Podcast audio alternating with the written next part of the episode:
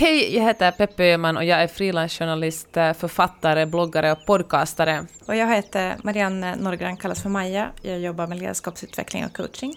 Och den här podden heter eh, Det kommer att bli bra, för den handlar också om att, eh, att livet kommer att bli bra, men ibland krävs det att vi styr upp det lite.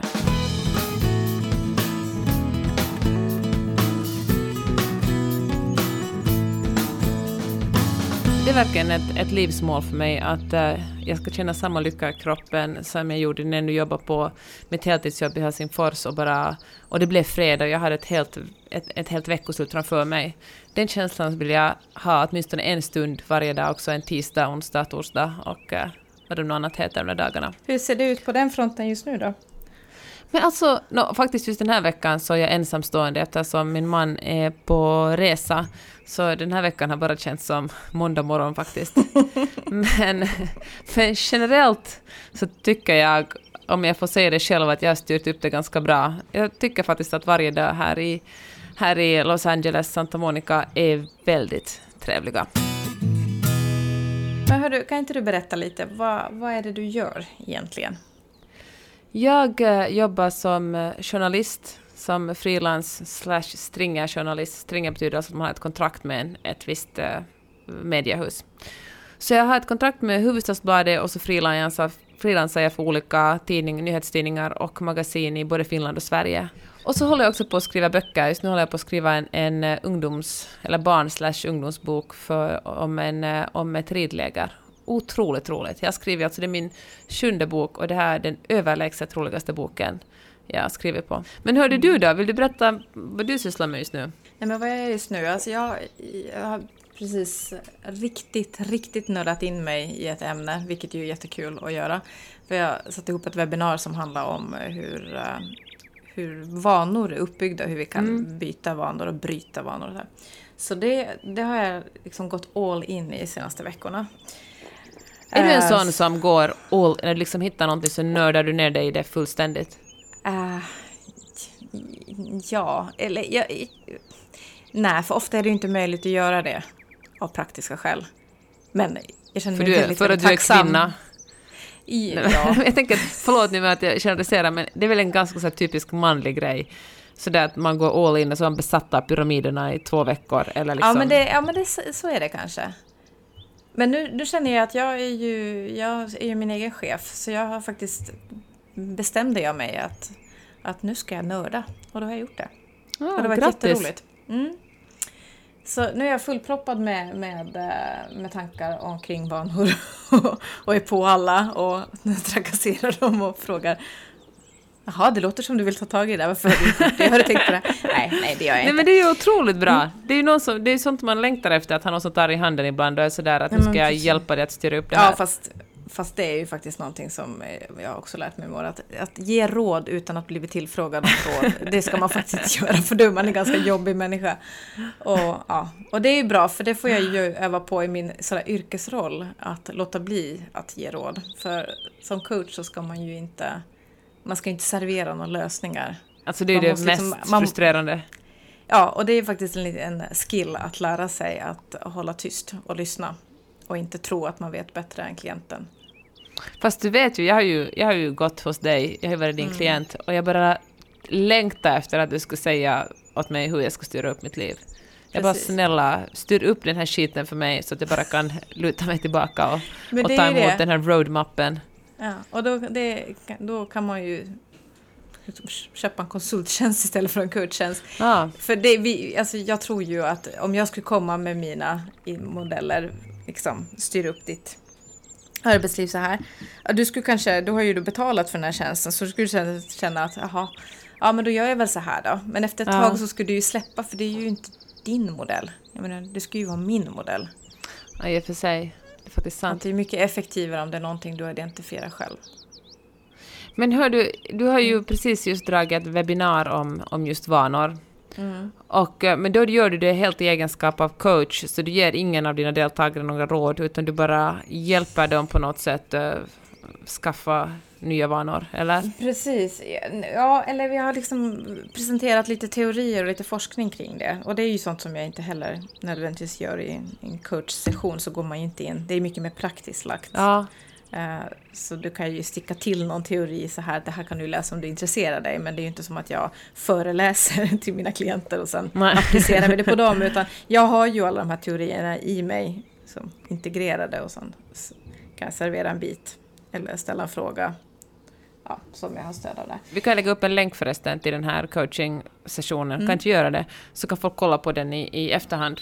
Ja, det kan jag. Men hör du, ehm, vad hade, utan att hänga ut någon, men vad, liksom, vad är så här vanliga, vad, vad är vanliga vanor folk vill ta till sig eller ovanor de vill bli av med?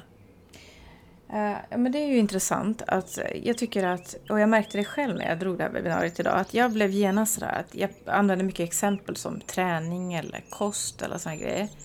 Och jag tror att det, för jag, tänk, jag reflekterar efterhand, att det var nog inte nödvändigtvis det, de vanor som de som var med som deltagare hade, några hade det, men inte långt ifrån alla. Och jag tror att det har lite att göra med den här hetsen vi, vi ser i, i tidningar och i, i sociala Mm. medier, att, att det är väldigt hets kring att, att eh, ja, vissa sorters vanor så ska vi alla hetsa oss till. Ja, verkligen. Men när, när, när, så här några timmar efter när jag reflekterade så att, att är det någon vana som jag tror är mer allmängiltig, vad vi alla behöver, så är det snarare den här liksom återhämtning, eh, tänka på sig själv, eh, liksom hitta, gå ner i tempo och sånt. Det är ju egentligen sådana vanor som vi saknar idag. Jag, jag tror inte det är så hemskt många som, som behöver hetsas mera till någonting. Nej, men som presterar för lite. Liksom. Ja. Eller hur känner du? Ja, nej men så intressant att du säger det, för jag tror det, först vill jag kom, komma med ett förslag, kan det också handla om att det är den tiden på åren det börjar vara varmt och ljust ute och, och, och man är tvungen att liksom visa mer skinn på gatorna. Mm. Usch vad det där lät hemskt. Men du vet vad jag menar, man liksom, och då hetsar, precis som du sa, att alla kvällstidningar, varje, så fort man går förbi en löpsedel står det så här att gå ner, gå ner 10 kilogram på två veckor om du bara följer den här metoden, eller liksom så Mm. kommer du in i bikinin i sommar och så vidare. Att vi på något sätt påminns om att, om, om att eh, vi är kroppar den här tiden på året. Precis. Mm. Men sen, men sen också tycker jag så intressant det där som du sa med att träna och äta. Jag började faktiskt skriva ett blogginlägg om det just idag, hur, eh, hur vi bara talar om träning hela tiden. Det är liksom, det är som, som om normen är att alla ska träna hela tiden. Och, eh, och, och egentligen handlar ju träning om, om att man, eller för mig handlar egentligen träning om det, att man liksom övar på att bli bättre på någonting, som att träna inför OS eller träna inför att skri, liksom, springa milen eller, liksom, eller att lyfta så och så mycket, att man har liksom ett tydligt mål. Borde inte kanske, jag tänker att, eller så lyssnar jag till exempel på Sveriges Radios Kropp och själ, Mm. och då talar de om att man kanske borde använda ordet motion, eller det som man säger på Ja, engelska, exercise istället. Just det. Träning Ja, är det liksom är- hög, men, ja. det är som prestationsord. Ja, och så, eh, det verkar ju vara lite kulturellt bundet också. För att jag tänker att i Sverige, nu är jag här med utom, utomståendes ögon igen, för jag har inte bott i Sverige sedan 99. Men eh, det, det pågår ju en viss träningshets och Mm. mathets. Det är något som jag tror Lotta Lundgren som, som sa att hela Sverige lider av någon sorts ätstörning. Mm. Eh, att det, det pratas väldigt mycket om, om kost och träning. Medan jag upplevde i, när jag bodde i Schweiz att folk i allmänhet levde väldigt hälsosamt. Men Man såg Mhm. inte mycket överviktiga människor. Det var liksom, folk hade väldigt hälsosamma levnadsvanor. Men det talades liksom inte om träning och kost. Utan det var mer liksom en stabil livsstil, hur ska jag Ja. säga. I ett land som är helt fyllt eh, liksom, med choklad. Ja, ost och choklad. Ja. Men hör du, om man drar liksom Mm. en parallell till vanor, kan det handla om att, att just att man talar så otroligt mycket om, om kropp och vikt och, och hur man ska se ut i, i Sverige och Finland och också i USA? Att Och det, USA, liksom, ja precis. det är så konstigt här som jag bor, jag bor liksom på- i västra, i västra Los Angeles vid havet och här är alla otroligt vältränade. Alla går omkring i tights hela tiden, ingen överviktig. Alla liksom, går man ner i en park är det mammor som springer med sina joggar och har träningstillfällen med sina barnvagnar och liksom Mm. folk gör armhävningar mitt ute på gatan och jag hittar inte på det här, de gör det faktiskt. Mm. Och, eh, men så åker man till en annan del av stan där folk inte är lika stormrika som den här delen och då är folk liksom väldigt överviktiga. Det är helt klart en klassfråga i, Mm. i det här landet. Det blir väldigt tydligt.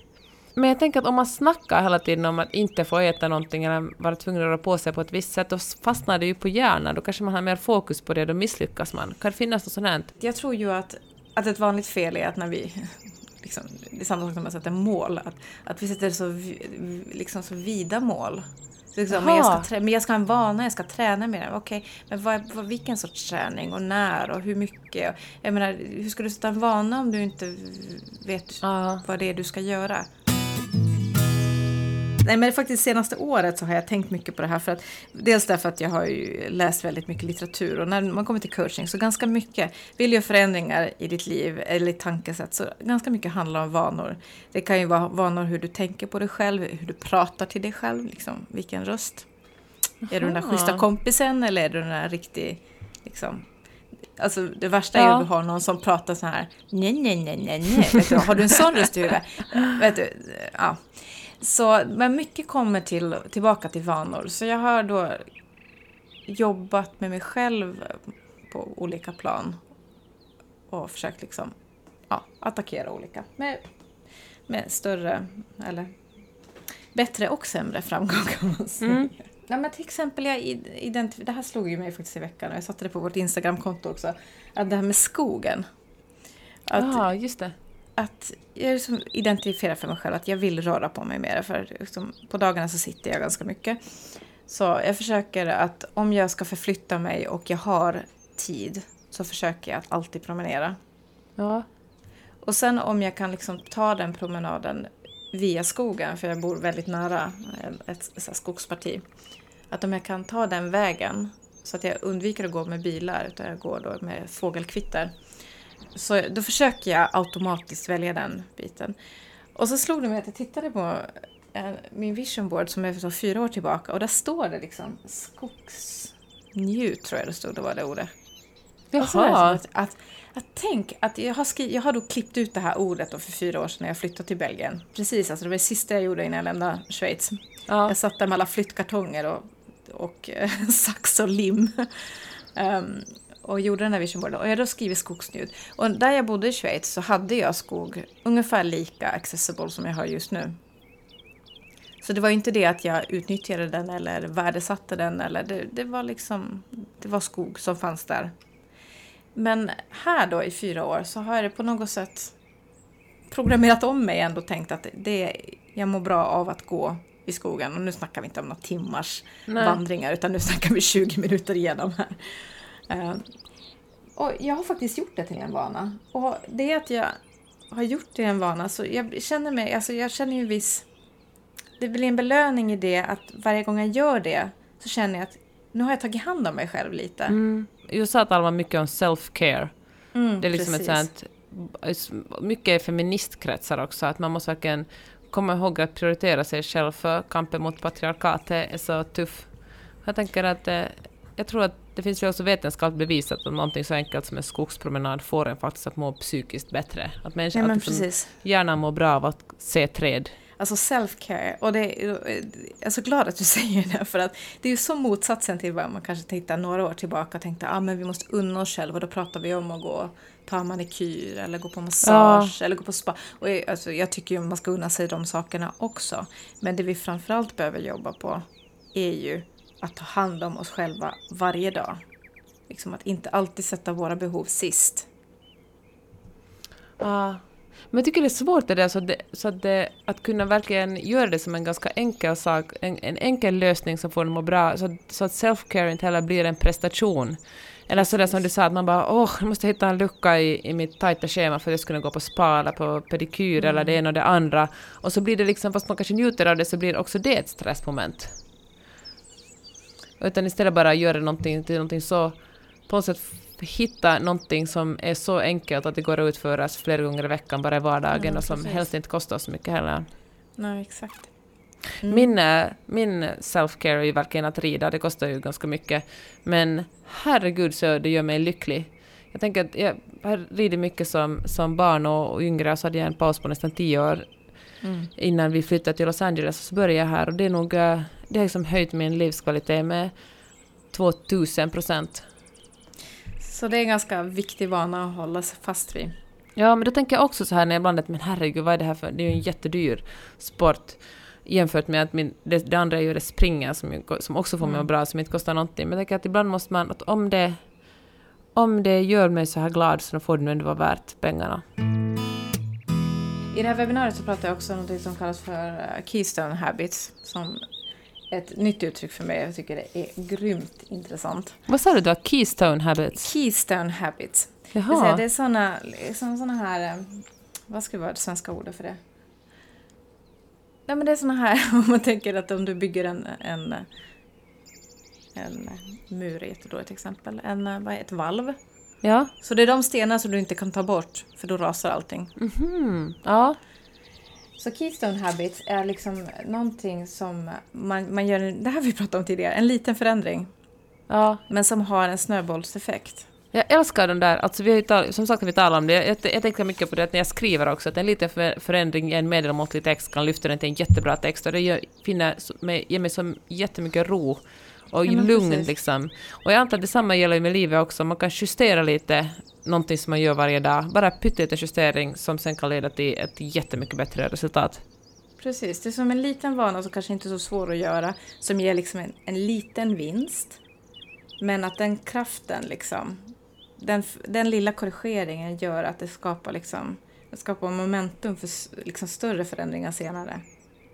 Okej, det är som så det det kan har liksom då- en riktning framåt hela tiden, en riktning mot förändring. Kan det vara så att man går och lägger sig en timme tidigare? Ja men det kan Eller- ju vara det. Eller stiger upp en halvtimme tidigare Ja, men och det får kan vara ju vara det. det beror, ja, det kanske betyder att du blir en trevligare människa. Eller att du blir en trevligare människa så har du bättre relationer och det att du har bättre relationer. Så, Mm. ja, men du vet, så. Man, det, jag tror att det inte alltid är så lätt att veta vad de är. Men att en sak som eh, kännetecknar det är att, att när, det, när det har gått en tid så ser man på sig själv med andra ögon. Och man ser sin verklighet på ett annat sätt. Gud vad intressant. Alltså, jag tycker, och I den här boken jag läste så, så var det mycket exempel från, eh, från företag med andra företagskulturer. Mm. Men det som slog mig när jag gjorde det här webbinariet att jag, jag kunde då först identifiera att jag har nog haft en sån här egen keystone habit Mm. I mitt liv. Men att det kräver liksom lite distans för att man ska se liksom, mönstret. Men vad kunde det vara då? Nej, men för mig var det till exempel att yoga. Ja. Och det låter ju så här, nu är vi tillbaka på den jävla träningshetsen, men det, det är faktiskt precis motsatsen till hets för Ja, mig. Jag För förstår. Det finns ingen prestation för mig i yoga.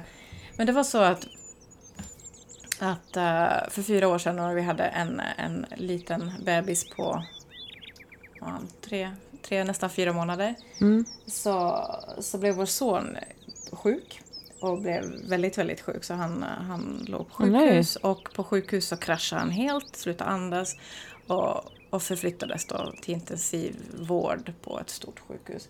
Och han var, alltså det var kritiskt i kanske ja, två dygn. Men han låg då inne i, i totalt två veckor. Och jag tror, det vet alltså det, alla som är föräldrar tror jag känner liksom den panikkänslan i kroppen Men när man hör herregud. om något sånt. Ja. Eh, så när han väl och han är ju frisk idag, det var liksom det var RS-virus plus ett annat virus på en bebis så, som blev liksom bara för mycket. Eh, men när man går igenom en sån sak, så vi var ju så fruktansvärt trötta. Alltså vi var ju helt fysiskt slut efter att ha bakat två veckor på sjukhus. Och mentalt liksom helt skräckslagna. Så det var ett sådär chocktillstånd kan man säga. ja. Och just i det läget så, så hade jag en kompis i Schweiz som hade börjat på, på yoga och hon berättade att de har sån här mamma-baby-yoga där. Att ska du gå Ja. och prova. Och så var jag så här, "Ah, nej men, ja, men jag provar. Men jag hade liksom min förutfattade mening, min etikett jag hade på mig var att jag är en person som inte yogar. Ja. För jag hade faktiskt provat det under Hanken-tiden och somnade. Så jag tänkte att det här är inte för mig. Men jag gick dit och jag blev liksom... Vet du, man hamnar på rätt plats för en kort stund. För det var precis det jag behövde just då. När, när jag fortfarande är liksom sådär jättestressad, jättechockad, jättetrött. Och så kommer du in i ett sammanhang där de pratar om att vara tacksam för sin kropp som har burit och fött barn. Och det var väldigt sådär mjukt och varmt och snällt. Och jag fick något sorts ett sug till att, till att komma tillbaka till den miljön. Och sen började jag yoga då. Jag lämnade bebis hemma och började yoga själv. Och, och fick helt enkelt en, en helt annan... För då är det ju, en, det omdefinierat. Jag hade tagit bort en sån här etikett. Och tar man bort en etikett så öppnas det ju andra möjligheter att se på saker. Ja. Och jag tilltalades av det här, liksom den här känslan, den här tystnaden. Att man tränade i en och en halv timme i tystnad. Vet du, när jag hade tidigare gått på gym, som jag hatar, Ja. som har liksom hög musik och det är svettigt och det är liksom mycket folk. Och, ja, det var precis motsatsen. Och nu när jag liksom tittar tillbaka då, det här är ju då över fyra år sedan, att nu kan jag ändå se hur många saker på grund av yogan då som har, har ändrat helt enkelt liksom min syn på mat, min syn på livet. Alltså jag tror att jag lärde mig andas först då, den gången för fyra år sedan på riktigt. Att kunna kontrollera sina känslor, kontrollera stress. Allt det här liksom hänger ihop. Och framförallt den här liksom, alltså jag ser, jag ser faktiskt världen på ett annat sätt. Det låter ju jätte... Nej, men vet du, så spännande du säger det där, för jag recenserade precis en bok som handlar om att vara singel och eh, den heter typ Fuckboy, din praktiska guide till dating. Och, Okej. det, och ens första tanke är ju inte att den här kommer att handla om yoga, men det är skriven av en, en eh, kvinna, Cecilia Salomon heter hon visst, som eh, skriver mycket, hon, den handlar ju främst om att dejta men hon berättar om hon, ver- hon verkligen inte var en person som yogade. Men så gick hon på yoga och hon sa samma sak som du, hon lärde sig andas, det på något sätt förändrade helt hennes... eh, Hon fick ett, en insikt om sina känslor och vem hon är. Och, eh, och sen utbildade hon sig senare till yogalärare. Men, eh, ja, men det var det är ungefär exakt det du sa just, sa hon, skrev hon också i den här boken, i det kapitlet om hur, vad som förändrar hennes liv. Alltså det är min historia om Keystone Habits, men jag tycker det är så intressant att, att kan, vi, kan vi försöka kan man gissa sig fram till att har man kanske redan börjat med någon sån vana så har man sett att okej, jag började tänka så här, eller jag, klar, jag ändrade det här och nu ser jag på mig själv med andra ögon och nu vågar jag gå efter den här andra grejen som jag aldrig skulle ha tänkt tidigare. Men det är svårt att börja, alltså, eller det är ganska lätt att börja med någonting, men det är svårt att fortsätta med det. Hur gör man då? Nej men det är just det där att, att du ska liksom lägga in, om du ska ha en ny vana, ska du lägga in det i existerande vanemönster. Vet du? Och sen måste du vara väldigt uthärlig. Jag, jag är en stor fan av Mikael Dahlén och hans böcker och han säger ju att, för han, det här, det är den här handelsprofessorn, vet du, som Mm. Tog vet, jag vet, jag tjänstledigt. Ja. Så han tog, han skulle sätta 40 vanor på ett år. 40 Mm. nya vanor. Han tog en ny vana per vecka. Men så körde han stenhårt liksom och mycket repetition. Eh, och, och så bröt han också ner det i små delar. Om man inte har tid att gå på yoga 90 minuter, men han körde så tre minuters yogapass. Flera gånger på dagen istället, för tre minuter har man ju. Ja, jaha. Men räknas det då? Ja, men det gör det väl. Om det handlar om att sätta en vana, så då räknas det väl. Ja, fair enough. Och, det, och då tror jag liksom att... Nu, nu tänker jag utan att ha tänkt färdigt. nu säger jag utan att ha tänkt färdigt. Men jag tycker det är just här vi pratar om prestation. Att om vi tar bort prestationen från vanorna. Mm. Så jag skulle antagligen komma iväg och springa lite oftare. Eftersom det inte faller mig naturligt. Om jag skulle ta bort den där prestationen i det. Att jag tror att, att jag måste springa, jag så småningom måste kunna springa snabbare och längre. Kanske jag Mm. Ja. borde bara springa så länge jag tycker det är kul och sen komma hem och vara Men nöjd du- med det. Jag har sprungit, ja, så, men så, är- så är jag faktiskt. Jag har sprungit ganska många år nu och, eh, och jag hade en period när jag verkligen kollade att varje gång, jag ville att varje gång skulle vara lite fort, gå lite fortare och vara lite längre. Det, det är ju omöjligt i praktiken liksom, men, att, eh, men det var ändå mitt mål och så blev jag lite besviken de dagar som det inte var så. Det beror ju helt på formen. Har man vilat några dagar innan springer man oftast längre och, och snabbare eller man har mycket pasta i magen. Och, men, eh, men sen slutade jag med det för några år sedan för jag kände att det, var liksom inte, det blev faktiskt bara en prestation och, eh, och jag är en prestationsmänniska så jag märkte att jag bara beslöt mig för att jag inte får kolla på, jag får inte kolla på på telefonen hur långt jag har sprungit eller hur länge det har tagit. Jag tog bort alla liksom springappar jag hade, jag hade hur många som helst. Och, eh, ja, och så bara sprang jag. Sen när jag inte orkar springa längre så promenerar jag hem eller, eller joggar långsamt hem. Och mm. Ah, mår så mycket bättre av det. Vet du vad, det där ska jag testa. Nu blev jag lite inspirerad här av dig Peppe. Åh, vad roligt! För eftersom jag Äntligen! inte har tyckt att det är roligt, utan jag gör det för att jag tänker att jag behöver någon motion som är mer fysisk än yogan. eh, Så kanske jag ska testa det. Ja, men gör det. Och sen tycker jag att du ska variera det också, för jag brukar säga sådär, ibland springer jag jättelångsamt och lite längre. Mm. Och så springer jag ibland intervaller och då kanske jag bara springer i en halvtimme eller, eller mm. 40 minuter och tar ut mig helt. Och, liksom, eh, och så tänker du så här, vill jag gå så går jag. Mm. Jag ska testa det. Ja. Så då borde jag testa det i ungefär 21 dagar för att veta om det är... Nej. Alltså, det sägs att det tar mellan... Alltså en del säger att 21 dagar att sätta en ny vana och mm. andra pratar om tre månader. Och Mikael Dahlén säger att en vecka om man går all in. Så mm. man får väl lite... Det beror säkert på personen också. Där. Men sen tycker jag att, att vad som verkar vara avgörande också för om man lyckas eller inte, det är det att man liksom inte går in och dömer sig själv. Det vill säga mm. att man, man tänker att jag kommer att fixa det här. Och så att man tänker mer att man har en approach att jag provar mig fram. Det vill säga om det inte funkar, då försöker jag korrigera, justera lite mm. och hitta liksom rätt setting. Så att man inte gärna så här, ja men nu ska jag springa tre gånger i veckan, jag ska springa fem kilometer, ja. that's it. Uh, utan vara lite nyfiken och tänka, okej okay, men hur känner jag mig efter fem kilometer? Vad är, känner jag mig stolt? Känner jag mig liksom Ja. Vad är för belöning? Är det en lång dusch eller är det bara endorfiner? Eller vad, liksom, vad händer med mig? Att man går liksom lite med så här nyfikna, snälla ögon ja. och tittar. Ett annat uttryck nu som är nördat var en sån, ett här uttryck som um, alltså tankefällor vi människor har. Det här kom ja. från någon, någon, bok som egentligen handlar om beroende uh, terapi och det handlar ju, beroende är ju inte bara vanor, men det är en stor del av det. Men ett sånt här uttryck som ja. borde tyranni. Borde tyranni. Att man är så fixerad vid hur verkligheten borde vara och att den är så långt ifrån vad den är så att man kommer liksom inte till skott vid att förändra någonting. Man, får, man blir den där eh, hjorten i strålkastarljuset man bara är så paralyserad av att man, det borde vara på ett annat sätt, att man inte kan röra nej, på sig. Precis, att man, ja, nej men exakt.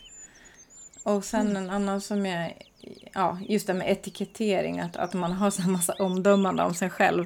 Så man liksom satt etiketter någon gång under livet och så sitter alla etiketter kvar, de kanske inte alls ja. är relevanta mera.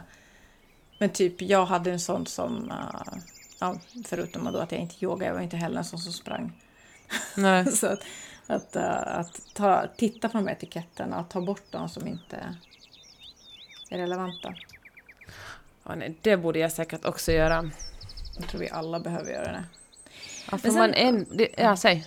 Nej, nej, jag, men jag tänker på att man förändras ju som människa hela tiden. Man är ju en annan person Precis. när man är 35 än när man var 25 eller 15 eller 45. Jag menar, eller jag hoppas det, för det är ju, jag hoppas att man... Ut, det är väldigt tragiskt om man inte har utvecklats det minsta från det att man var 15 till det att man var 30 eller 45. Men exakt, vi har ju lagt på en massa erfarenheter och trial and error efter det. Ja. Så, ja. Men sen en sån här intressant grej är att, att man kan liksom öva in, man kan sätta nya vanor och de sitter liksom som berget. Men så händer någonting. Typ mm. att en krissituation eller någonting. Typ som att ens man är borta i fem dagar. Exakt, precis. Jättebra exempel. Eh, man är ensam med barnen i fem dagar. Eh, men då, då, då är de här gamla vanorna som man hade tidigare, de är så här, we are here, och så tar de bara över. Aha, ja. Helt fräckt. Men så då måste man vara på sin vakt liksom när det, ja, när det händer precis, någonting som avbryter vardagen? Hjärnan är ju fortfarande så här, ja men jag vet hur jag ska hantera det här och så ja. kör man på det med det gamla. Att, men jag tänker att om man är medveten om det, då har man ju lättare att parera. Ja. Och sker det några stora förändringar, ja, då kan man ju vara lite på sin vakt och tänka att hm, nu vet jag att det kan falla tillbaka i gamla mönster. Att nu ska jag liksom hålla lite koll på mig själv. Hör du, ska vi tala kort om, eh, om de avsnitten som vi har gjort, och, eller de personer vi intervjuat fram tills nu? Vi har jättemånga ännu på rad som vi ska publicera, men, men vi har talat med Magnus Silvenius Öhman och Peter Westerholm i två olika yes. avsnitt. Yes. Lärde du dig något? Med. Men ska vi börja med Magnus? Vi börjar med Magnus. Och det här var ju ett väldigt nyttigt avsnitt för mig som då är ny i podcastvärlden för att han gav ju väldigt många konkreta, konkreta tips på vad man ska tänka på om man lanserar en podcast. Mm. Och jag känner ändå att nu har vi varit en, en relativt god elev och liksom följt många av hans råd. Till exempel att man, man måste ha en publik för att, för att få ut en podcast. Så mm. Vi har ju tapp, tappert försökt sprida ordet. och är tacksamma för alla som har hjälpt oss på vägen. Just det, tusen tack alla ni som har delat vår podd och skrivit snälla saker och recenserat ja. den. Det som, jag lever ju med Magnus så jag vet ganska mycket om honom, men det var, det var två saker som jag, som, eh, som jag kom att tänka på efter att vi hade intervjuat honom. Ett var hur han talade om att nästan alla hans eh, livs, större livsförändringar när han har bytt jobb eller bytt land har skett på grund av desperation. Det har liksom mm. inte varit sådär att åh, oh, nu ska jag klättra vidare eller jag har det här målet, utan det har på något sätt, uh, han har på något sätt skuffats från en situation, liksom tvingats ut i en annan och sen gjort det bästa av den, för han är verkligen en person som tycker att det mesta han gör är ganska kul. Han har en, han har en bra livsinställning. Alltså verkligen, ja. man blir ju inspirerad av hans ja. sätt att tänka. Ja, men att han ändå liksom, det är på något sätt med desperation, för jag kan ju säga, han är oftast ganska glad och nöjd, så jag, kunde, jag har aldrig sett det som desperation.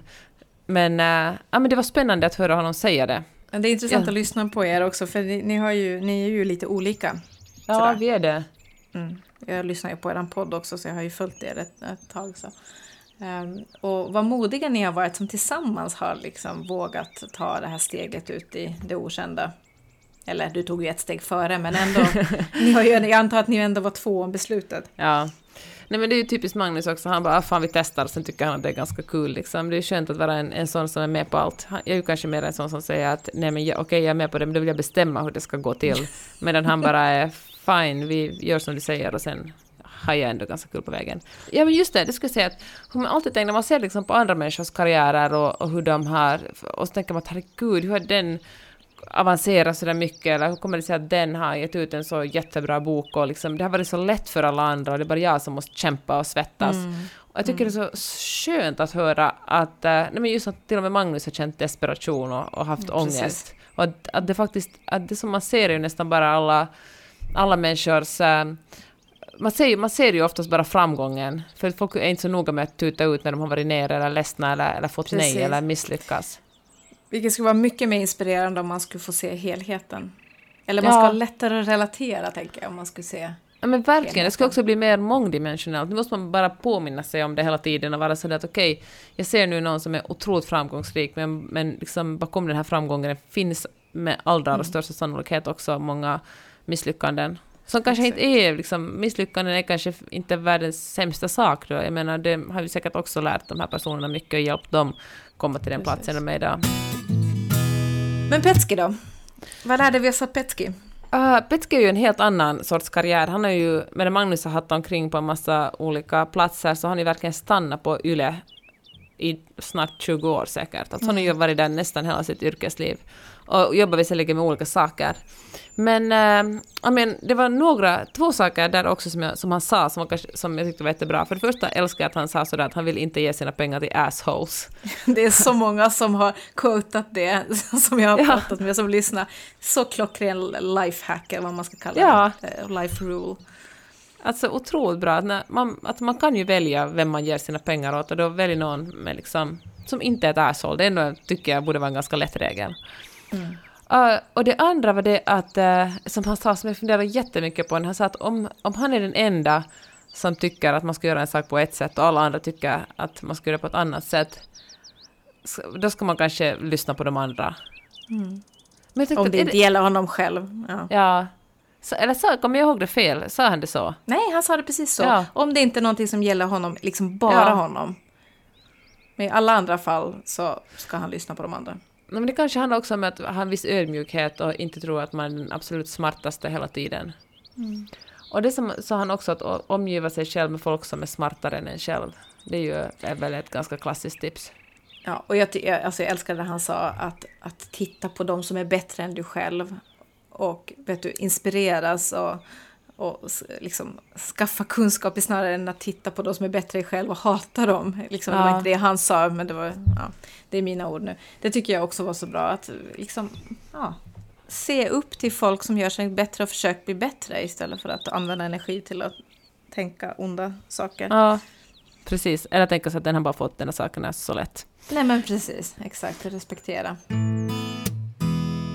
Du, um, men framåt då? Vad har vi jag, in the pipeline? Det var precis det jag skulle fråga dig. Vad ser du mest fram emot att, uh, att lyssna på våra... Vi har ju spelat in några poddar, men vilken, eller finns det någon speciell som du är extra peppad på? Nej, men jag är ju alltså, jätteglad att vi fick ihop det med, med Mikaela von Wendt. Därför att, för att hon, no, dels är hon din och min enda gemensamma nämnare. Nej, det måste ju finnas fler.